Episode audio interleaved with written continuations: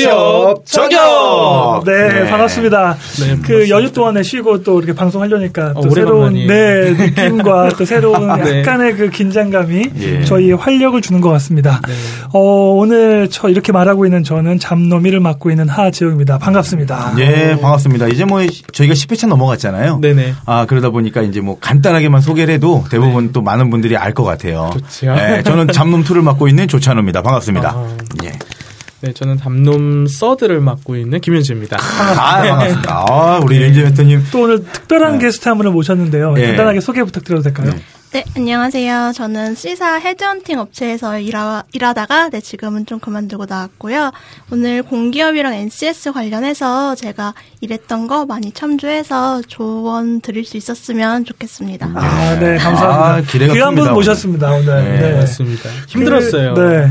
사실은 취업이 힘들다 힘들다 하면서 네네. 사실은 뭐 서울 쪽 대학생들 만나봐도 마찬가지고 또 음. 지방 쪽 마찬가지고 대학생들 만나봐도 마찬가지고 사실은 이제 공기업을 준비하는 친구들이 굉장히 많아요. 그렇죠. 네, 위기일수록 또 사실은 또 부모님의 음. 영향도 많이 있는 것 같아요. 네. 안정적인 직장. 맞습니다. 네, 그래서 그 안정성을 자꾸 추구하다 보니까 공기업에 점점 몰리는 현상들이 많은데 네네. 여기에 대해서 오늘 또 얘기를 나눌 텐데 짚고 넘어가 있는 게 몇 가지 있죠. 공기업을 만약에 지원하는 학생들에게. 아니 뭐 저보다는 네. 우리 예 헤드헌팅에서 오신 분께서 네. 아. 예 오늘은 어떤 예, 업무를 하셨는지 좀 소개 네네. 부탁드려도 될까요? 실제로. 네, 저는 일단 그 NCS 개발 쪽에 잠깐 있다가요. 네. 실제로 NCS 채용하는 공기업 채용 업무에 약간 네 같이 해 가지고 공기업이랑 협조를 해서 많이 했었습니다. 그 사실은 뭐 이제 다양한 친 공기업을 준비할 친구들은 기본적으로 NCS는 알고 있긴 하겠지만 네네. 기본적으로 또 모르는 사람도 있을 수 있어서 네 NCS가 뭔지 설명 좀 부탁드려도 될까요? 네. NCS는 일단 국가 직무 표준이라고 해서 국가가 각 직무에서 필요한 지식, 기술, 태도를 다 정리를 해놓은 거를 말하고요. 이 국가 직무 표준에 따라서 이제 이걸 평가 기준으로 채용을 하겠다는 게 NCS 채용으로 지금 2015년부터 실시되고 네. 있습니다. 어떻게 보면 2015년도에 가장 뜨거웠던 트렌드가 그렇죠. NCS 맞죠? 네네, 이건 단순히 공기업뿐만 아니라 일반 기업에서도 많이 적용해서 네. 풀어가려고 했던 부분들이 많죠. 네, 나라에서 아무래도 정부에서 NCS를 가급적 살려서 너희들도 사 기업들도 채용에 어 어떤 시스템을 갖춰라라고 하는 부분이 있기 때문에 많은 기업들이 NCS를 도입 해야 하지만 그렇지 않으려고 합니다. 그렇죠. 네, NCS에 어떤 부분 대한, 때문에 그런 걸까요? 오, NCS에 대한 부작용이 정말 심각하죠. 이렇게 음. 얘기하면 약간 정부 비판적일 수 있지만 음. 사실 NCS의 S는 표준화의 standard 네. 약자예요. 네. 그런데 사실 그렇거든요. 우리 학생들이 직무에 대해서 전문가들을 꿈꾸지만 사실 직무에 대한 그런 기준이 뭐냐라는 것들을 너무 혼선하기 때문에 국가에서 아 그러면 각 직무에 따라서 너희들이 해야 될 것들을 표준화 시스템화 해줄게 해서 나온 게 NCS예요. 그런데 이게 사실 이공계 파트에서는 가능한 얘기거든요. 음. 어, 뭐 기술이라든지 IT라든지 소프트웨어 개발직에서는 어 그래 이런 이런 항목을 갖추어 놓으면 너는 이 부분에 있어서 전문가가 될 수 있어라고 할 수 있지만 이게 인문계로 올라온다면 사실 이게 참 애매합니다. 네. 그리고 현 정권이 음, 말씀을 하시는 것들이 창조, 창의 이런 네. 것들을 굉장히 강조하지만 표준화를 시킨다는 것은 지금이 뭐 쌍팔년대도 아니고 네.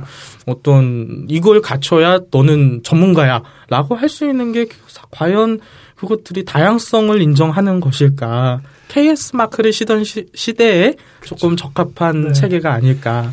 그 직무에 생각입니다. 대해서 아직 이해가 약하신 분들은 저희 1회차, 2회차 방송을 자세히 들으시면 네, 직무에 그렇죠. 대해서 명확하게 이해할 수 있을 것 같고요. 네네. 사실은 이제 직무라고 한다면 뭐 마케팅, 영업, 그다음 회계 뭐 이런 식인데 네네네. 말씀하신 것처럼 이공계 같은 경우는 자격증이라는 제도도 있고 네. 어떻게 보면 직능적인 어떤 그런 기본적인 어떤 standard 할 수 있는 네네. 그런 표준화 작업이 어느 정도 가능하지만 네. 말씀하셨던 뭐 영업에 대해서 그러면 직무 능력을 어떻게 평가할 것이냐. 네, 사실은 이게 평가한다 그래도 평가 중요한 게 아니라 실적이 중요한 건데 평가와 실적이 따로 노는 게 문제인 네네. 거죠. 그리고 그것들을 어떻게 시각적으로 보일 수 있겠느냐 음. 이런 부분에 있어서 많은 음, 지금은 과도기라고 하지만 사실 정권이 바뀌면 어떻게 될지 모르겠습니다. 음. NCS에 대한 부분은 막, 막상 NCS를 처음에 개발한 교수님들조차도 아 이게 조금 잘못된 것이라는 것을 다들 인지를 하고 계시기 때문에 이대로 가면 약간 획일화되지 않을까 네. 되는 느낌. 그저 같은 경우는 사실 2년제 대학교에서 강의를 하다 보니까 저희 어떤 그런 그 학, 학점 평가라든지 네네. 이런 것들이 다 NCS 시스템으로 돼 있어요. 네, 그렇습니다. 그래서 행정적 절차라든지 이렇게 되게 복잡하긴 한데 네네. 저 역시도 현장에서 학생들 가르치는 입장이지만 어, NCS가 물론 이제 어떤 가이드라인을 제시해 주기 때문에 네네. 어떤 부분 평균적으로 좀 더 어떤 평가 방법에 대해서는 좀 더 표준화할 수 있는 긍정적 측면이 약간은 있을 것 같은. 네네. 근데 정말 약간 말고 나머지 부분들이 실제로 신, 그 실무 능력에 있어서는 네네. 과연 얼마나 도움이 될까 있어서는 음. 저 학교 현장에 있는 저로서도 네네. 조금 약간 회의론을 갖게 되는 부분이 맞습니다. 없지 않은 것 같습니다. 그래서 인사 담당자들도 특히 처음에 공기업에 NCS가 처음 도입을 해라라고 했을 때 이것들을 어떻게 채용 과정에 녹여야 될지 심지어 인사 담당자들도 모르겠는 거예요. 음. 그래서 뭐 나라 입찰이라든지 이런 곳에 많이 올라왔었어요. 음. 그래서 그런 헤드헌팅 업체에서 나와서 NCS 개발을 해주기도 하고 따로 공기업 인사 담당자를 대상으로 컨소시엄을 열기도 하고 처음에 그런 에피소드가 있었습니다. 음, 그러면 이제 이소영님 같은 경우는 그렇게 그때 헤드헌팅 업체에서 NCS 개발과 관련된 업무를 담당하시면서 다른 업무도 같이 하시면서 그 개발을 했던 거죠? 네, 저희는 저희 회사 안에 음. 채용 컨설팅 사업 본부라고 해서 음. 채용만 따로 하는 본부가 있었어요. 음. 저는 거기 소속 소속이었고 2015년에 상반기부터 해서 한국 어 산업인력공단, 산업인력공단에서 컨설팅 업체랑 공기업을 매칭시켰어요. 네. 네 실제로 공기업에 NCS 채용을 도입하기 위해서 매칭을 시켰고 음. 제가 있던 기업이 그 컨설팅 기업 중에 하나로 선정이 되면서 음. 네 같이 일을 했었습니다. 어, 그 공기업과 NCS는 할 얘기가 또 많이 나올 것 같긴 한데 네. 기업 쪽에서 NCS를 어떻게 적용했는지를 조금 더 얘기를 하고 넘어갈 수 있을까요, 혹시?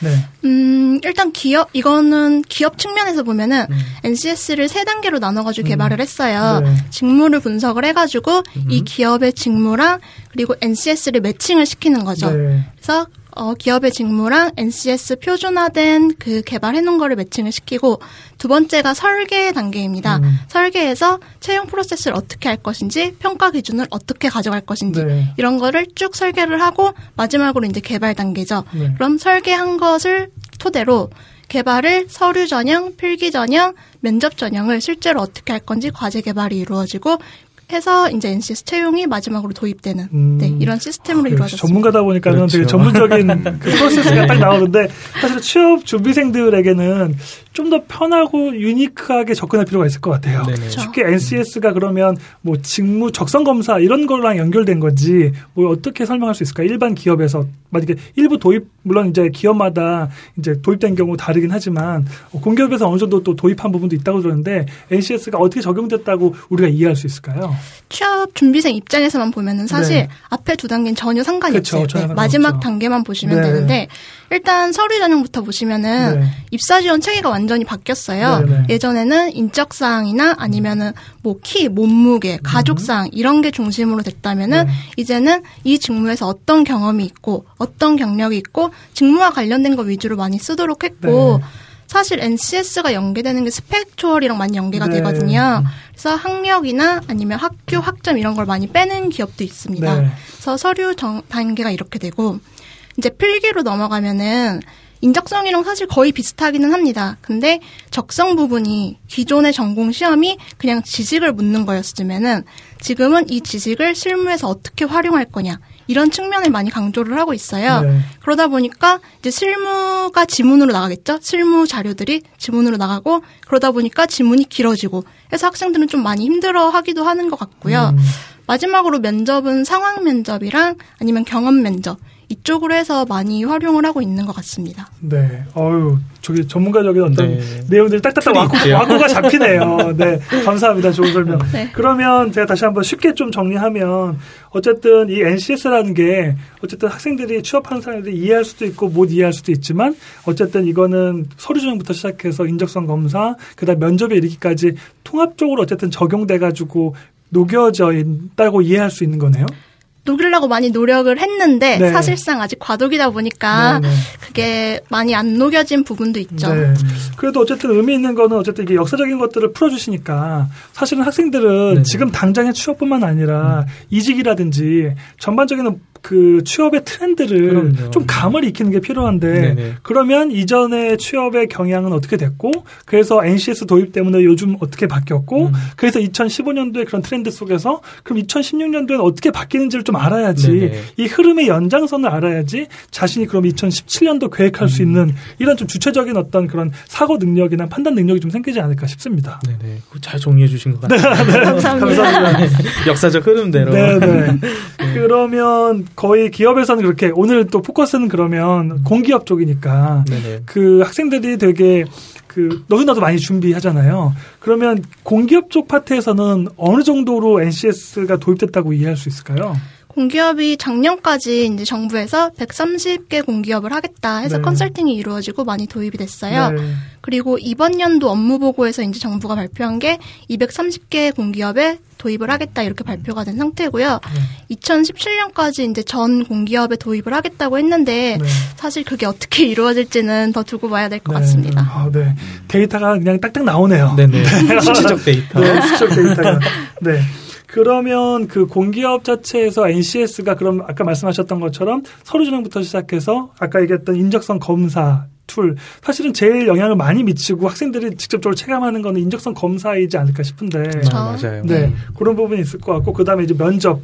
그러면 가장 영향을 많이 미쳤다고 하는 인적성 검사 뭐 예를 들면 지금 이제 대기업들도 인적성 네. 검사가 중요해지었고 음. 그다음에 이제 공기업에서도 굉장히 비중 있는 인적성 검사가 됐는데 네. 사실은 이거를 이제 어떤 학생들은 이제 과외를 받기도 하고 음. 얼마나 준비해야 되는지 고민스럽기도 하고 네. 그럼 이제 막상 이제 주, 취업을 준비하는 친구들은 아, 이것도 그럼 준비해야 되나 맞아요. 이런 고민을 또할 수 있을 것 같아요. 전문가 입장에서 보면 이렇게 취업을 준비하는 사람 학생들에게 이걸 어떻게 준비하라고 얘기해 줄 수 있을까요? 사실 이건 제 그냥 개인적인 네, 입장인데요. 네. 저는 강의나 어떤 NCS가 사실 도입된 지 얼마 안 됐어요. 네. 근데 제가 이제 주변에 취업 준비한 친구들한테 물어보니까 NCS 강의 아니면은 뭐 이런 교수 프로그램을 많이 좀 듣더라고요. 네. 근데 이게 아직 체계가 잡히지 않고 사실 채용 프로세스조차 아직 제대로 안 잡혔는데 이런 음. 강의가 과연 효과가 있을까, 음. 유용할까 음. 저는 의문이 들고요. 네. 사실 이거는 많이 풀어보는 수밖에 없을 것 같아요. 음. 저는 어, 돈을 들여서 사비를 들여서 강의를 듣기보다는 문제집 사서 친구들이랑 스터디를 꾸리던지 아니면 개인적으로 실제 시험 보듯이 많이 풀어보는 방법이 음. 가장 좋지 않을까 생각을 합니다. 다시 정리하면 아직 이 업계가 인적성 검사에 대해서 tool이나 방법론이 이게 명확하게 확정된 게 아직 없어서 그래서 어떤 강의나 이런 것들을 의심할 수밖에 없다. 그래서 지금 말씀하신 것처럼 여기에 어떤 좀 더 준비한다 그러면 가능하면 시험 문제를 자꾸 익숙하게 만들고 그 tool에 익숙해지는 거죠 어떻게 보면 네, 그렇죠. 그 tool에 익숙하게끔 많이 풀어봐서 역량을 기르는 게 제일 효과적인 것 같다는 말씀이신 거죠? 네, 네. 근데 저는 어, 한 가지 질문이 있는데 네. 대부분의 친구들이 인적성 검사라는 걸 처음 접할 때 굉장히 난해해요. 이게 수능도 아니면서 어 이게 참 물어보는 게 특히 수, 수출이 추리 음. 영역에서는 음. 예, 되게 이게 뭐, 뭐 A에서, A에서 B 사이에 C가 있다 막 이런 문제도 있고 이런 난해한 것들을 처음 접했을 때 막연히 스터디에 대한 두려움도 있는 것 같더라고요. 그리고 스터디를 했을 때 과연 이 스터디원들의 전문성이 있을까? 진짜 이게 나한테 도움이 될까라고 해서 찾아오는 친구들도 많고 특히 공기업 NCS 같은 경우에는 시간이 생명이잖아요. 네. 네. 사실 시간만 많이 주어지면 공기업 NCS는 대부분 문제들 풀 수 있어요. 네. 근데 제한된 시간 안에 엄청나게 많은 문제를 풀어야 되다 보니까 그 부분에 있는 skill들 네, 각 영역에 대한 skill이 필요한데 그럼 또 인터넷 강의가 약간 도움이 되지 않을까라는 생각도 해볼 수 있을 것 같아요. 그것에 대해서 혹시 어떻게 생각하시는지요? 네.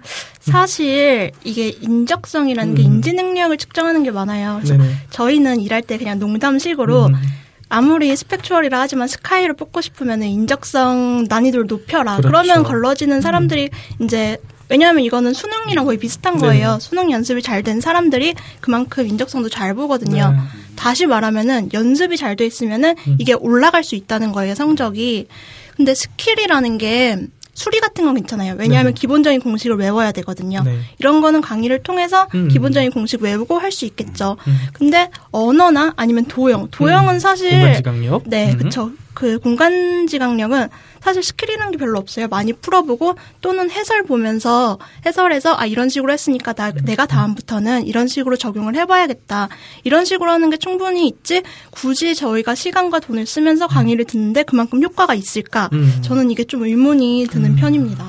자, 그러면은 한 가지 이제 제가 한번 여쭤볼게요. 네. 그러면 사실 실질적으로 이제 요즘 추세가 그렇게 가고 있는 것 같은데 어차피 일을 하셨으니까 그게 어떻게 뭐 그런 인재를 뽑았을 때 사실 뭐 많은 도움이 되나요? 그런 인재가 좀 잘 골라졌다 아니면은 어떻게 뭐 경험을 해보셨으니까 어떤 것 같습니까? 좀 그런 부분들에 대해서. 그게 사실 아직 데이터가 나오지가 않았어요. 왜냐하면은 2015년부터 이게 시행을 했는데 네. 과연 제대로 된 인재를 뽑았냐를 평가를 하려면은 이 NCS 채용을 가지고 뽑은 인재들의 성과를 입사 후 성과를 봐야 되잖아요. 네. 봐야죠. 네, 그래서 아직 이게 음. 되지 않았고 사실 이거에 대한 비판으로 NCS 비판이 그거죠. 지금 NCS 채용으로 뽑는 인재들이 음. 베타 테스트를 하는 게 아니냐, 음. 검증 안 된 거를 바로 음. 실전에 너무 성급하게 도입 한게 음. 아니냐라는 비판도 있죠. 그럼 혹시 이제 제가 이제 여쭤보고 싶은 거는 네. 이제 그 뭐 일을 하셨으니까 이제 한번 여쭤보는 거예요. 본인의 이제 이거 주관적인 거죠, 사실은. 네. 좀 어떻게 생각을 하시는지. 그런 부분들은 제 생각에는 전 NCS 취지는 굉장히 좋다고 생각을 합니다. 예. 한국 사회에서 스펙이 굉장히 중요하죠. 예. 근데 스펙이 예측 타당도가 굉장히 떨어져요. 성과를 예측 못 한다는 거예요. 아, 성과를 예측 네. 못. 이거에 대한 대안으로 아 그럼 우리는 정말 성과를 낼 수 있는 사람을 뽑겠다 해서 한 게 NCS예요. 근데 NCS를 도입하는 과정에서 음. 개발부터 이게 적용되는 과정에서 사실 모순이 많아요. 네. 아까 연재 멘토님이 음. 말씀해주신 그런 창조 창의가 강조되는 시대인데 과연 표준화하는 게 맞느냐부터 음. 시작해서 모순이 많기 때문에 이게 과연 이 취지를 제대로 달성할 것인가, 효과가 있을 것인가는 앞으로 두고 봐야 될 것 같고요. 사실 전 NCS는 많이 수정이랑 보완이 이루어져야 된다고 생각을 하는 네. 편입니다. 근데 사기업에서는 네. NCS랑 이제 또 비교되는 게 아무래도 인적성 검사다 보니까 사기업 같은 경우는 인적성에 대한 신뢰가 굉장히 높습니다. 네, 굉장히 높아요. 아, 그래서 사기업. 앞으로도 예, 인적성의 비중을 대폭 늘리겠다 또는 지속적인 개발을 하겠다라는 말이 어, 항상 돌더라고요. 그래서 앞으로 NCS도 인적성 부분에 대해서는 음, 뭐 늘어나면 늘어났지 비중이 줄어들지 않지는 않을까 싶습니다. 그럼 지금 삼성에서 하고 있는 SSAT 아 이제 G사스로 바뀌었죠. 예, 예. 그 이제 코고랑 또 비슷한 개념이라고 이해를 하면 되는 건가요? 네, 그러면? 맞습니다. 전체적인 아. 틀은 비슷합니다. 그래서 아. 결론적으로 조금 말씀드리고 싶은 건 우리 네. 친구들한테 대부분 우리 친구들이 서류 전형 끝나고 네. 나서 당장 급급해서 준비를 하는 경우가 많아요. 음, 나도 음. 모르게 갑자기 붙어버렸으니까 음. 그때부터 인적성 기간 준비할 수 있는 기간 일주일 정도 내외가 주어지는데 음. 그 일주일 사이에 그냥 그냥 양치기를 하는 건데 제가 친구들한테 말씀드리고 싶은 거는 적어도 3학년 2학기 때부터 인턴 준비하면서 어, NCS나 아니면 인적성에 대한 준비를 한번 해보는 게 좋지 않나라는 걸 말씀드리고 싶습니다. 아무래도 그러니까 1년 전부터 미리 좀 준비할 필요가 있는 영역으로서는 네네. 인적성 검사는 미리 좀 문제 네네. 유형이나 수능과 비슷한 성향이 많이 있기 때문에 네. 그런 부분이 있는 거군요. 네네. 근데 이게 사실은 수능, 그러니까 직무마다 어쨌든 다를 거 아니에요. 문제 영역이라든지 네네. 기준이라든지. 뭐 근데 예를 들면 좀 궁금해지는 게 영업 부분 부분을 인적성으로 어떻게 얼마나 어떻게 가려낼 수 있을까 궁금해요, 사실은. 음, 일단 네. 제가 연구 하나를 말씀드리고 네네네. 싶은데 음. 보통 판매직이라고 하면은 뭐 외모나 말솜씨 이런 게 높은 사람이 네. 성과가 좋을 거다라고 생각을 하시잖아요. 근데 제가 지금 정확한 연구 이름을 까먹었는데 어떤 연구에서 실제로 해봤어요. 그랬더니 판매 성과가 높은 사람이 말솜씨나 외모가 좋은 게 아니라 인지 능력이 높은 사람이었다 이 연구 음. 결과가 있거든요. 음. 근데 사실 인적성이라는 게 인성은 말 그대로 이 사람의 그 인간 됨됨이를 보는 거고 적성이 적성이랑 전공 시험을 약간 나눠야 될 것 같아요. 네, 그렇죠. 적성은 정말 기본적인 인지 능력을 보는 거예요. 이거는 직무에 따라서 약간 비중의 차이는 있을 수 있겠지만 기본적으로 다 같, 때 같은 유형으로 많이 보는 편이에요. 적성 검사는 그러면 적성이 맞는지 안 맞는지 그 직무에 네, 그걸 그렇습니다. 보는 거죠. 기본적인 음. 인지 능력이랑 음. 적성을 본다고 보시면 되고 이제 전공에서 직무에 따라 나눠지겠죠. 전공에서 뭐 저 같은 경우는 이제 인사 파트로 많이 볼 거고 음. 영업하시는 분들이나 마케팅 다 이런 식으로 해서 아마 전공에서 그런 세분화 돼가지고 보지 않을까 싶습니다. 음. 그리고 여기, 서 중요한 거는 어떻게 보면 그 사람의 적성에 맞는지를 우선 판단하는 어떤 수단으로서 이용 이용하는 건데 근데 아까 얼핏 들어보면 네네. 사실은 이게 마치 수능처럼 음. 뭔가 이렇게 준비하고 약간 음. 평준화되어 있는 어떤 프로세스를 가지고 네네. 사실 평준화되어 있는 인재들을 선발하는 음. 이런 어떤 제도 물론 이제 저희가 취업이라는 게 어떻게 보면 평가라는 부분이 있기 때문에 평가는 결국은 누구를 붙이고 누구를 떨어뜨리는가에 대한 기준이기 때문에 네. 사실은 어떤 그 기준을 기준 안을 어쨌든 인적성 검사를 통해서 마련했다고 이해할 수 있는데 음. 그거보다는 어떻게 보면 또 한편으로 보면 이제 그런 분야의 적성 이 얼마나 맞는지를 좀 더 알아볼 수 있는 음. 그렇게 이해할 수 있겠네요. 네네 맞습니다. 네. 그러면 좀 더 본격적으로 공기업 쪽으로 간다고 했을 때 그러면 비중이라든지 그 다음에 그럼 만약 공기업을 준비하고 있는 취중생들은 이걸 어떻게 활용할 수 있을지 좀 더 구체적으로 얘기할 수 있는 부분들이 있을까요? 음, 어떤 측면을 먼저 음. 말씀드려야 될지. 그러니까 예를 들면 실제로 이제 공기업들이 사실 NCS 채용이 돼서 뭐 어떤 사람들은 많이 바뀌었다고 느낄 수도 있지만 크게 바뀐 거 없는 것 같은데라고 느낄 수도 있을 것 같아 요 사람들마다. 네. 음. 그럼 만약 전략적으로 어쨌든 접근한다고 했을 때 NCS를 이해하고 접근한다고 했을 때 좀 더 유리한 고지 유리한 접점? 음. 그 아까 얘기했던 것처럼 인적성 검사를 미리 준비하는 게 좋다라는 것 하나는 이해했고 그거 말고 좀 우리 취업 저격 차원에서 네. 팁을 준다면 음. 어, 어떻게 준비하라 이런 부분들이 있다. 이런 부분들이 혹시 있을까 싶어가지고요. 아무래도 이제 직무에 맞춰서 하는 게 가장 중요하겠죠. 음. NCS 자체가 직무에 맞춘 평가 기준을 쓰겠다 이거니까. 네. 아까 말씀드렸다시피 입사 지원서가 더 이상 그냥 직무랑 관련 없는 내용을 쓰는 게 아니라 다 직무랑 관련 있는 내용을 쓰도록 되어 있어요. 음. 예를 들어서 경력 기술서랑 경험 기술서가 전에는 없던 건데 지금 새로 추가된 거거든요. 음. 이거 같은 경우는 직무랑 관련된 경험만 그리고 직무랑 관련된 경력만 쓰도록 되어 있고 마찬가지로 자격증 같은 경우도 좀 제한되어 있는 경우가 있어요. 네. 직무랑 관련된 것만 쓸 수 있도록. 음. 그래서 아무래도 내 직무를 먼저 선정을 하고 보통 2, 3학년 때, 3학년 때부터는 아무리 늦어도 내가 무슨 직무를 하겠다가 좀 나와야 되겠죠? 음. 하고 거기에 대한 좀 준비가 철저하게 이루어져야 될 것 같습니다. 네. 그 얼핏 들어보면 대학 입시처럼 네. 특기 적성 같은 것처럼 우선은 어쨌든 자신의 어떤 적성과 직무를 잘 이해하는 게 필요하겠다라는 이야기로 들리고 네. 근데 어쨌든 공기업 같은 경우는 많은 비중의 행정적인 인력들이 많다 보니까 그러면 공기업을 지원하는 학생들은 네. 행정 쪽이나 아니면 그러다 보니까 행정하다 보면 어느 파트에서는 또 영어적 비중이 있을 수도 있을 것 같고 네네. 네. 좀 그런 식으로 이해할 수 있을까요? 네 그렇게 보셔도 될것 음. 같아요. 음. 제가 실제로 2015년에 업무상 음. 한국 그 산업공단 필기 시험을 보러 갔어요. 아, 어떻게 네. 나왔나 보고 아, 싶어가지고. 네. 갔는데 영어 문제가 말씀하신 대로 나왔어요. 네. 근데 NCS 이전에는 그냥 영어 문제가 나왔겠죠. 음. 근데 NCS를 도입한 이후에는 이게 시사 정말 주요 이슈, 지금 이슈가 되고 있는 시사나 아. 기업 관련된 거 있잖아요. 음. 해서 실무에 정말 적용할 수 있는 내용으로 영어 문제가 나오더라고요. 이런 식으로 사실 유형만 보면 똑같아요. 같은 영어 문제예요. 답 찾는 거고. 근데 안에 컨텐츠가 바뀐다는 거죠. 음. NCS로서.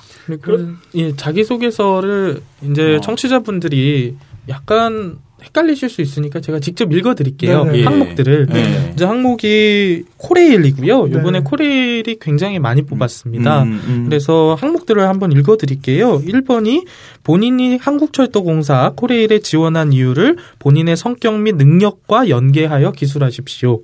그리고 2번이 최근 한국철도공사의 주요 이슈에 대해 한 가지를 언급하고 그것에 대한 본인의 의견을 기술하시오. 그리고 3번이 본인이 지원한 직렬의 주요 업무를 간단히 기술하고 그에 따른 필요 지식이나 기술을 습득하기 위해 받은 교육, 실무, 실습의 내용을 기술하십시오.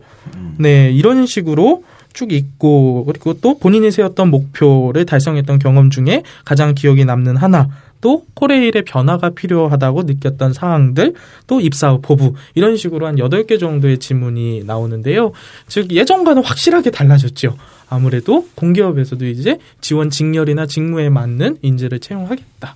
라는 겁니다. 그런데 약간 헷갈려 하시는 분들이 공기업 같은 경우는 행정직을 일반이나 아니면 행정이라는 말로 함께 뽑아요. 즉, 직무를 그 안에서 법무팀, 뭐 인사팀, 구매팀 많이 나누겠지만 처음 지원할 때는 일반 직군 또는 뭐 행정 직군 이런 식으로 합쳐서 지원하는 경우가 많습니다. 그래서 내가 자기소개서를 쓸 때, 어, 그냥 나 행정을 잘한다고 해야 되나? 라고 하시는데 그렇게 쓰시지 마시고 정말 내 그 안에서 생각하는 그 직무에 맞춰서 쓰시면 된다는 것을 말씀드리고 싶어요.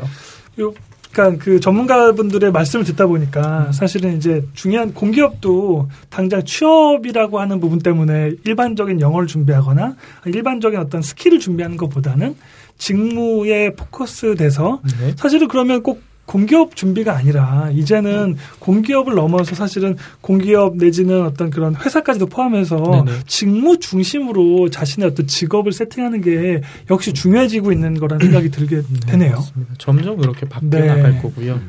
음. 음. 그러면 이제 갑, 예를 들면 이제 당일치기나 갑자기 준비한 친구들보다는 네. 오랫동안 예를 들면 아까 코레일을 얘기하셨는데 코레일에 대해서 일찌감치 신문도 자세히 챙겨보고 그럼요. 스크랩도 해놓고 음. 또 거기에 지문들도 그럼 자꾸 코레일 관련된 어떤 영자 신문이라든지 이런 것들도 스크랩해놓고 네. 그 다음에 그 직무에 대한 어떤 특징이 있고 자기가 그 중에 자기가 갖고 있는 스펙이나 자기가 갖고 있는 스토리 중에서 어떤 것들을 연결시켜야 될지를 미리미리 준비했던 사람들이 훨씬 유리해지는. 그럼요. 그럼요. 네. 네. 그래서 어떻게 보면 이제 다른 부분보다 미리미리 준비하면서 그 targeting돼 있는 네. 어떤 그런 직무에 관련돼서 준비하는 게 훨씬 더 중요해지는 걸로 이해할 수 있겠네요. 네. 그게 어 미리 준비해 놓은 친구와 급하게 준비하는 친구가 운이 좋아서 사실 합격할 수도 있잖아요. 음. 근데 면접 때 드러납니다. 음. 네, 이 친구가 얼마나 깊이 있게 우리 회사를 준비했는지가 면접 때 한 번에 그냥 나옵니다. 네, 네. 맞아요. 어, 그거는 네. 동감하는 부분이에요. 네네. 어떤 식으로 나올까요? 아우, 네. 표정에서부터 네. 네. 여유가 느껴지죠.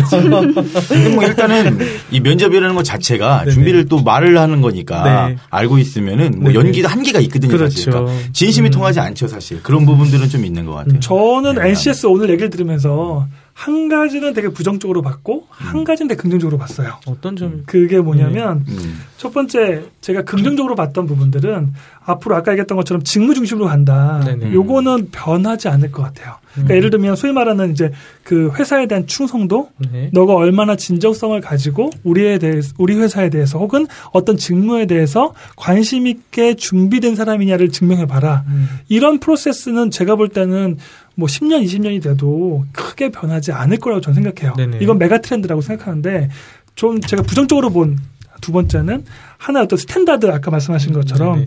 그 수능처럼 사실은 평가 tool이라고 하는 일반적인 잣대를 가지고 여기에 줄 세우기 네. 이런 식의 어떤 평가 tool이라고 하는 부분의 한계성 이 바뀔 것이다. 네네. 예를 들면 이제 영어 시험이 그래서 많이 바뀌어서 지금 speaking 중심으로 바뀌는 건데 speaking을 어떻게 평가할 것이냐는 평가 방식에 있어서도 여러 가지 논란이 여지가 많거든요. 네네. 그래서 정말 제대로 하려면 인터뷰를 아예 사람과 사람 대면으로 인터뷰를 하는 경우가 많은 것처럼 요즘 예를 들면 이제 뭐 수능 그 논술이라든지 이런 것들이 네네. 많이 강조되는 것처럼 사실은 이제 단순한 평가가 아니라 음. 복합적으로 그 사람들의 어떤 경험이나 어떤 직능적인 어떤 관심도나 이런 것들을 평가할 수 있는 좀더 소위 말하는 이제 그 정량적 평가라고 하는 방식이 네네. 지금 적성 검사라고 한다면 네. 정성적인 평가로 많이 바뀌지 않을까. 물론 거기에 대한 기회비용은 들겠지만 네네.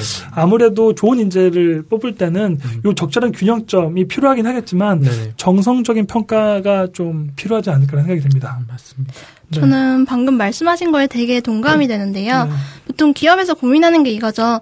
채용을 하는 것도 기업은 비용이에요. 그럼 이 비용이랑 네. 그리고 좋은 인재를 채용을 해가지고 이건 음. 효과겠죠. 이거를 지금 비교를 해서 균형점을 네. 찾아야 되는데 보통 채용 프로세스가 서류, 필기, 면접이라고 하면은 음. 필기까지를 screening out이라고 해서 음. 걸러내는 거예요. 음. 왜냐하면은 우리가 수백 수천 명 다 일일이 두 시간씩 면접을 하지 못해요. 기업은 현실적으로 음. 불가능하기 때문에 정, 정량적으로 줄을 세워서 이제 잘라버리는 거죠. 그리고 우리가 면접에서 정말로 우리 기업에 맞는 사람을 뽑겠다는 게 지금 채용 프로세스거든요.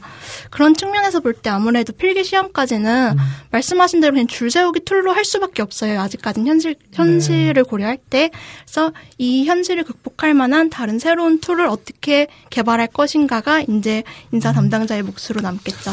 제가 볼 때는 근데 그거는 해결하기 어려울 것 같아요. 아무리 스펙 초월을 얘기하지만 지원자가 뭐 10배수, 20배수, 음. 30배수 되는데 사실은 저도 제가 실제로 그 기업에서 이렇게 심사 같은 걸 해보면 네네. 서류 볼 때는 애들이 없어요. 그냥 스펙 보고 뽑을 수밖에 없어요. 아무리 싫어도 이게 왜냐면 바로바로 드러나고 판단할 수 있으니까 저는 그거는 바뀔 수 있을까? 애들이 없습니까? 저 제가 볼 때는 그럴 것 같습니다. 제 개인적인 사견입니다. 요즘에 새로운 도입 된 회사가 그뭐 스타트업까지는 아니지만 외국계 회사 중에 러쉬 코리아라는 회사가 있어요. 근데 이 회사가 지금 채용 중에 있는데 2월 10일까지 마감에 이 회사가 되게 특이한 게 이력서나 자기소개서를 안 받고요. 그냥 1분 동안 네가 어필할 수 있는 동영상을 찍어서 줘라. 예, 그거 그게 끝이거든요.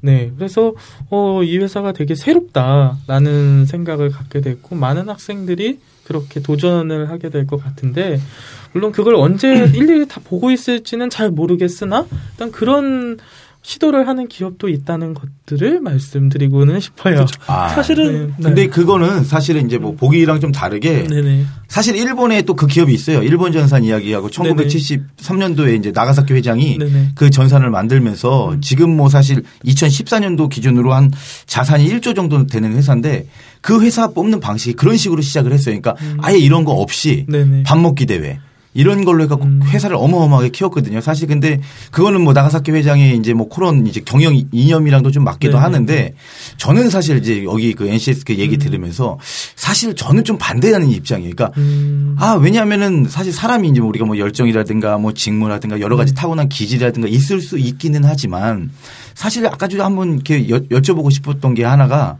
그렇게 해서 이렇게 뽑는다고 해도 인간의 능력이 네. 사실 거의 다 비슷하다고 생각을 하거든요. 네네네. 네, 네. 사실 일을 하는 거는. 네네. 그러면 이제 뭐 특화된 부분이 좀 있기는 한데 그렇게 골랐을 때 사실 그게 진짜 직무로 들어갔을 때 네.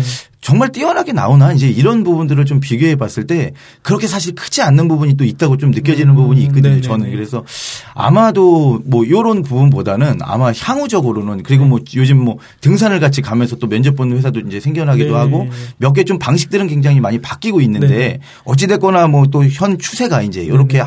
뭐 골라내기 시작도 하고 이런 잣대를 좀 갖다 넣기 시작하니까 제 입장에서는 저는 개인적으로 사실은 조금 더 이런 거보다는 다른 방식을 좀 도입이 되면 좋지 않을까. 사실 음. 이것도 기존에 있는 걸로 좀 골라내기 위해 만들어 놓기는 한 건데 네 그러다 보니까 사실 좀 부작용이 있지 않을까라는 생각을 전 개인적으로 좀 해봅니다. 그 제가 아까 에너지 없다고 극단적으로 말씀을 드렸는데 사실은 제가 봐도 근데 다, 다양화될 것 같긴 해요. 음. 근데 그게 예를 들면 기업의 철학이라든지 네. 기업이 어떻게 보면 제가 볼 때는 최근에 최근에는 기업의 어떤 프로세스가 기업의 어떤 철학을 나타내는 네, 그 홍보 마케팅 맞아요. 수단으로 네. 연결돼 있다는 인식들이 음. 많이 있어서 음.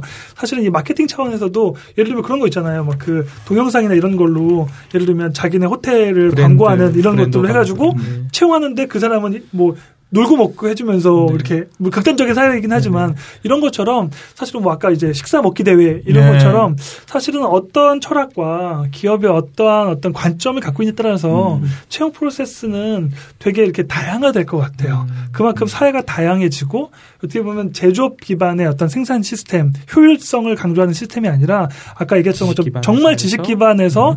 창의력을 정말 중요시하게 되면 네. 정말 창의력 있는 인재들 음. 를 정말 모색하게 되면 그거에 따라서 회사들도 이제는 그냥 소위 말하는 리스크 줄이기가 아니라 음. 모험을 하더라도 네. 좀더 그 새로운 도전적. 어떤 혁신, 야. 이노, 정말 이노베이션 음.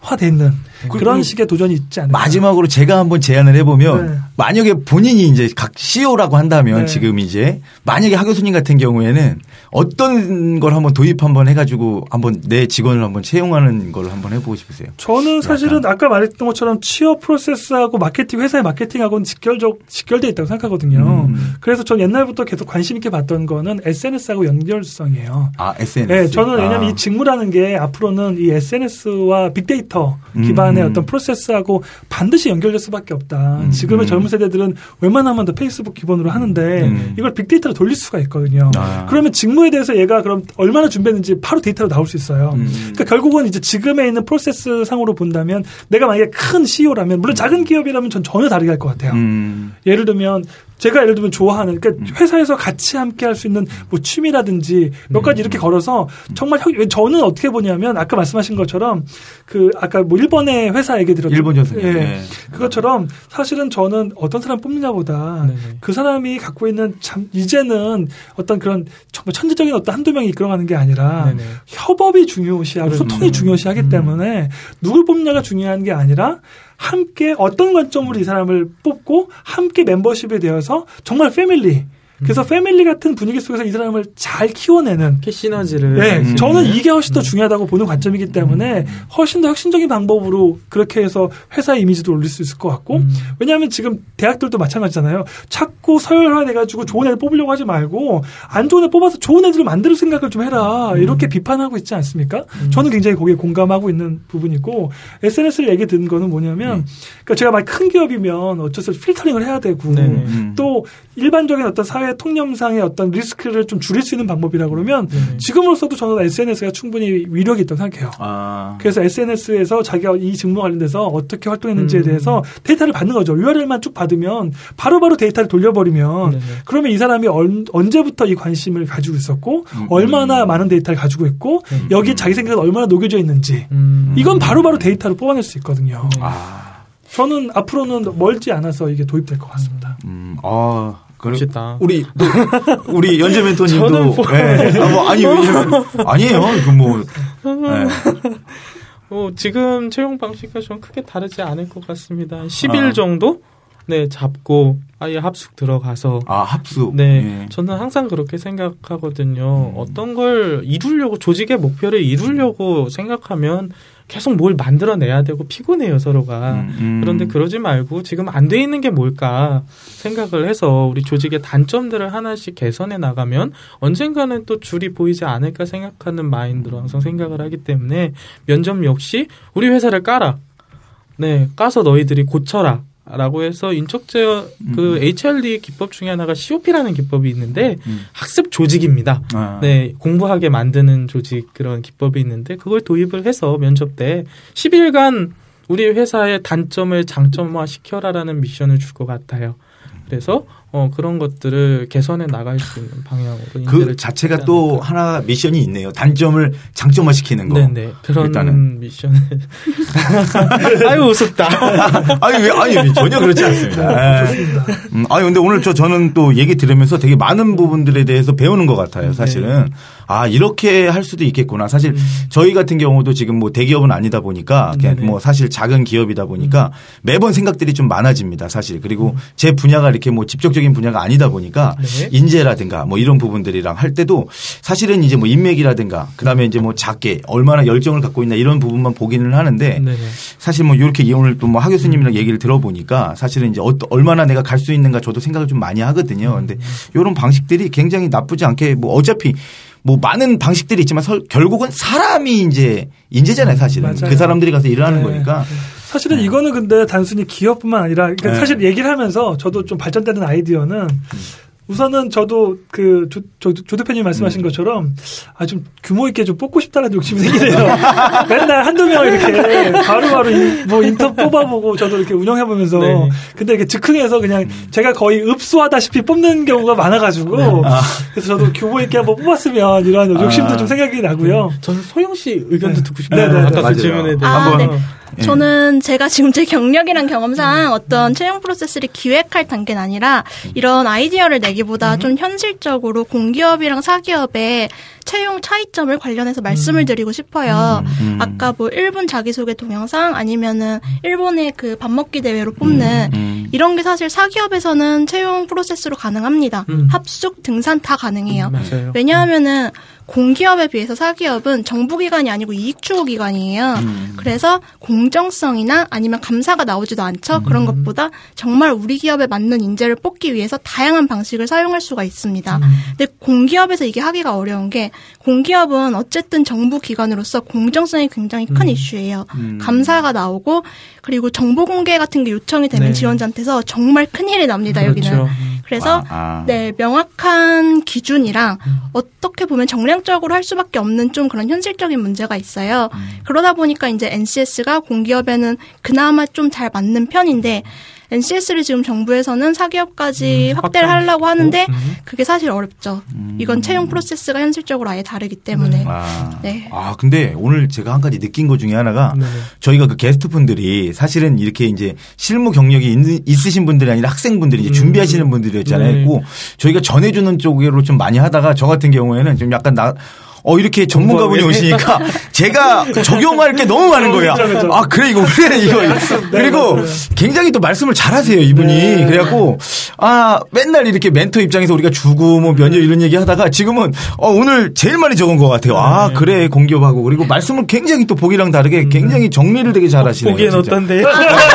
맨 처음 오셨을 때는 너무 대, 충 대충 생겼 아니, 아니 아니 약간 이미지가 네, 약간 그 포근한 느낌? 그러니까 왜냐하면 문과 느낌이 많은데 어 지금 보니까 되게 이성적인 느낌. 그러니까 이과 느낌이 딱 떨어지는 이공계 느낌이 딱 드니까. 날카로우세요. 네, 근데 그냥 볼 때는 음. 이렇게 눈도 그렇게 되게 참하셔가지고 네. 문과나 예술적인 인문학적인 느낌이 더 강하셨는데 네. 지금 얘기 듣다 보니까 아, 굉장히 사실 제가 그런 부분이 좀 모자르거든요. 저는 그러니까 음. 감성적인 부분이 훈련이 더 많이 돼 있어서 그런데 네. 아 그런 느낌이 아닐까라는 생각 좀 많이 가졌었는데 분석적인 사람 네, 굉장히 다르네요 이게. 네. 저 칭찬으로 아. 받아들여도 네, 굉장히 계산적이시고 네, 예. 감사합니다. 아 좋습니다. 그다음에 네. 그 실무를 하시면서 좀 더 그 학생들에게 좀 공유할 만한 내용들 아까 뭐 얘기하신 음. 것처럼 NCS가 공기업에 도입되는 이런 과정들 어떻게 보면 세팅 작업에 참여하셨던 분으로서 좀 더 학생들에게 좀 도움을 주실 만한 이야기들이 없을까요? 아, 제가 지금 딱히 생각나는 네. 건 없는데, 음, 일단 그럼 면접 제가 서류랑 필기 음. 전형은 앞서 좀 말씀을 드렸는데 네. 면접 네. 전형을 아직 자세히 말씀을 네네. 안 드린 것 같아요. 네네. 보통 필기까지 거치고 오면은 좀 대단한 분들이 많이 올라오십니다. 음, 스펙적으로. 스펙 네. 더 이상, 더 이상 스펙으로 경쟁하기 어려운 분들이 올라오시고, 이제 이때부터 정말 우리 기업에 맞는 사람을 뽑겠다가 시작이 되는 거죠. 1차 면접 말씀하신 네, 거죠? 그렇습니다. 그래서 옛날에는 면접이 거의 인성 면접 위주로 됐으면 요즘에는 과제 개발해가지고 정말 직무 음. 능력을 음. 측정할 수 있는 면접이 많이 시행이 되고 있어요. 음. 과제 개발이라 하면은 뭐 예를 들어서 PT 면접이라던가 음. 토론 면접, 인바스켓이라고 그 아이비 면접도 음. 요즘에 도입하는 기업이 있습니다. 음. 그래서 실제로 아이비 면접이 뭔지 설명해 주셔야죠. 아, 네. 아이비 면접이라 하면 저희가 이제 신입사원으로서 딱 출근을 해서 책상에 앉았을 때 한 시간 동안 실무 요청이 막 들어올 거예요. 네. 예를 들어서 저희 상사가 어떤 보고서를 요약해달라는 요청이 들어올 수 있고 네. 또 회의실 예약을 해야 되고 이런 한 과제가 네다섯 가지가 나옵니다. 이런 거를 이제 어떻게 처리할 거냐를 푸는 거예요. 음. 이게 아이비 면접이고 보통 한 시간 동안 과제 풀이 시간이 있고 한 2, 30분 동안 이 과제 풀이를 가지고 다시 인터뷰를 합니다. 그래서 이게 아이비 면접인데 이런 식으로 더 이상 이제 인성으로만 안 뽑겠다는 거예요. 과제 니네가 실제로 얼마나 실무 능력이 있는지 측정하겠다는 거죠, 면접에서. 그래서 보통은 아이비나 PT 같은 경우가 저희가 할 때는 과제 개발이 어떻게 이루어지냐면은 실무진 면접을 쭉 합니다. 실제로 어떤 일을 하는지 실무진 면접을 토대로 이제 과제 개발이 이루어지는데 코딩부터 해서 쭉 과제 개발을 하면은 실제로 이 기업에서 이 사람이 어떻게 일할지 입사했을 때 이게 측정이 가능해요. 음. 예측이. 음. 그래서 이 실무 능력을 평가하겠다는 거죠. 이런 식으로 면접 유형이 조금 바뀌고 있어요. 과거에 비해서. 과거에는 비구조화 면접이라 해서 그냥 인성으로 표준화되지 않게 물어봤다면 최근에는 구조화 면접으로 과제 개발 많이 하고 여기에 덧붙여서 인성 면접을 같이 하는 거죠. 과제에서 인성을 보기는 어렵거든요. 그래서 보통 세 타임, 두 타임 해가지고 면접이 많이 옛날과 바뀌었습니다. 그래서 공기업도 조금씩 변화하려고 하는 것 같아요. 네. 이게 크게 보면 사실 공기업의 R&R이라는 측면이 되게 안 맞았었거든요. 직무에 네. 적합한 사람을 해당 직무에서 근무를 하게 한다라는 개념이 사실 부족했어요. 거기다 순환제도가 워낙 공기업은 많았기 때문에 갑자기 행정직에 있던 사람이 어 뭐 생산직 관리직으로 갑자기 빠지기도 하고 그런 경우가 잦았는데 이제 어 조금 더 이 사람한테 맞는 그런 면접 상황을 제시함으로써 어 아레나를 명확하게 부여하고 그에 따른 성과를 세우겠다. 라는 그런 전체적인 HRD에 대한 변화가 이루어지고 있는 것 네. 같습니다. 뭐 전반적으로 사실은 이제 얘기의 끝을 달리고 있는 것 같은데 음. 전반적으로 얘기를 들으면서 제가 느끼게 되는 부분은 사실 저희가 취업 저격이라 그래서 취업을 준비하는 학생들에게 뭔가 도움을 주기 위해서 저희가 방송을 하고 있지만 근본적으로 당장 떨어진 취업이 준비될 게 아니라 자기의 음. 적성이나 직무를 발견해서 네 그것을 이제 사회적으로 실현하게 하는 음. 이런 게 근본적으로 준비, 중요하고 취업 트렌드도 점점 그렇게 바뀌고 있다라는 걸 오늘 네. 다시 한번 체감하게 되는 것 같습니다. 네. 그래서 어떻게 보면 당장 이렇게 취업 취업 아니 공기업 공기업 안정적인 직장 이런 걸 선호할 게 아니라 음. 자기에게 맞는 업무를 하는 게 자기에게 가장 행복하고 또 효율도 좋고 맞습니다. 사회도 좋고 음. 나도 좋고 하나 어떤 핵심적인 그런 저희의 어떤 주제 중에 하나가 아닐까 생각합니다. 그렇죠. 제 책의 주제이기도 합니다. 네. 정말로 네. 뭐 저희가 추가 내정 네. 네. 저희 이제 뭐 3월이랑 4월 달 이제 네. 뭐 얼마 안 남아서 홍보 좀 잠깐 하자면 네. 네. 사실은 아, 제가 좀 추구하는 것 중에 하나가 준비하면서 그냥 정말 본인들이 살아갈 수 있게 원하는 삶을 사는 거거든요. 그러니까 뭐 분야가 다 다르잖아요. 지금 여기만 보더라도 우리 또 하 교수님도 있고 우리 연재 멘토님도 계시고 저도 있지만 사실은 분야가 정말 다른 사람들이 네, 모여서 맞아요. 조합을 해요. 근데 아, 또 저희 쪽에서 살아가는 방식으로 보면 음. 또 완전히 달라요. 이게 네네. 또 기업, 그 음. 여쪽이 또 문화예술 또 요게 관련된 이 컨텐츠를 해갖고 살아가는 사람. 근데 본인이 좋으니까 사실은 음. 또 누군가는 또 음악도 듣고 살아야 되고 뭐 또 뭘 보고 이제 아 이런 것도 좋아라고 음. 느끼는데 사실 요즘에 그 젊은이들이 되게 어렵다는 얘기를 되게 많이 하잖아요. 근데 네. 아, 문화예술 쪽은 항상 젊은이들이 어려워요. 왜냐하면은 어디 뭐 취업을 해서 돈을 받는 게 아니기 때문에 지금도 그 동료들이나 또 다른 네. 친구들을 보면은 음. 사실 뭐 빛을 발하는 사람은 되게 이제 뭐 몇 명 되지 않으니까 그런데 안에서도 꾸준히 이제 뭔가를 발견해 나가고 그러면서 또 빛을 보는 순간들이 있고 한데 사실은 뭐 우리 하 교수님이 얘기한 것처럼 아 본인이 좋아하는 일을 이제 선택했을 때 그때 음. 이제 사실 뭐 어떤 일에서 날개도 좀 필 수 있고 네. 뭐 요렇게 좀 변화돼야 되지 않을까 않을까 이런 생각은 저도 뭐 똑같이 해봅니다. 음. 예. 네. 음. 그러면 사실은 이제 오늘 공기업에 예. 대해서 주로 이제 또 네. 마지막으로 더 하실 얘기는 아니면 피드백. 네. 네. 없으시면 오늘 여러 가지로 좋은 얘기 들려주셔서 너무 감사하고 어때 처음 음. 방송 출연이신 거 맞죠? 네, 저 처음이라 너무 떨리는데 이제 와서 떨리세요. 네. 어떠십니까? 소감 한번 말씀해 주시죠. 아, 네. 처음이라 너무 긴장됐는데 다들 음. 좀잘 대해 주셔가지고 아. 네 편하게 저희 박수. 저희도 너무 많이 잘. 네. 오늘이 네. 제일 우리가 그 하면서 웃음이 별로 없게 네. 진지하게 100분 토론하듯이 어, 거의 그렇게 해본 것 같아요. 원래는 아 저희가 좀 이렇게 많이 웃고 뭐 이런저런 삼촌포로도 많이 빠지고 하는데 네. 사실 오늘 이렇게 듣다 보니까 되게 예, 제일 전문가적으로 네. 또 왜냐하면 또이 분야에 또 계셨기 때문에 네. 이렇게 또 할 수 있으니까 저 같은 경우도 사실 이 부분은 경험이 없어가지고 아, 저도 근데 정말 흥미롭게 들었어요. 실질적인 질문도 하나 드리고 싶은 게 생각나는데 그 저 아까 말씀드렸던 것처럼 이제 학교에서 이제 그 진로 개발을 강의하고 있다 보니까 근데 이제 뭐 특성화되어 있는 학과의 특징이 있긴 하지만 그럼에도 불구하고 대기업을 준비하는 몇몇 친구들이 있거든요. 음. 근데 이제 인적성 검사를 풀어보게 해본 적이 한 번도 없는 거예요. 그래서 반성을 좀 하게 됐는데 그러면 인적성 이런 그 실제로 이렇게 뭐 표준 아니라든지 이런 걸 풀어볼 수 있는 자료를 구할 수 있는 루트가 있을까요? 일단 NCS 같은 경우는 네. NCS 홈페이지가 따로 있어요. 네, 네. NCS 홈페이지도 있고 NCS 채용 홈페이지도 있고 이게 두 개가 네. 따로 있거든요. 거기 가면 예시 문제가 몇 개 올라와 있어요. 음. 거기서 기본적으로 찾아서 풀어보실 수 있고 네. 그 일반 대기업이나 아니면 NCS 이게 부족하다 싶으시면은 서점에 가면 서적이 굉장히 많습니다. 음, 네, 사가지고 음. 한번 풀어보면 네 풀어보시면 네. 될것 같아요. 각 학교의 취업 지원팀에 그런 것들을 사요. 음. 네, 미리 한 40세트 정도 사놓으면 아이디를 부여 받아서 온라인으로 풀 수 있게끔 대부분의 대학들이 그런 시스템이 되어 있습니다. 음. 그래서 일단 취업 지원팀에 가 주시는 게 네. 답일 것 같아요. 네, 학생들은 음. 그렇게 해서 활용할 수 있을 것 네네. 같고 또 여러 가지 그런 서점이나 이런 데서 음. 이용할 네네. 수 있을 것 같습니다. 그런 음. 책은 안 준비하시죠? 아 전혀 아닙니다. 예, 그런 책은 우리 연재 멘토님이 네. 지금 이렇게 잘 정리하시는 분들이 어, 실무 경험 있으신 분들이 하면 되고요. 네. 예. 오늘 마지막으로 또 하실 얘기 없으시면 이것으로 예. 하겠습니다. 어, 수고하셨습니다. 수고하셨습니다. 고생하셨습니다.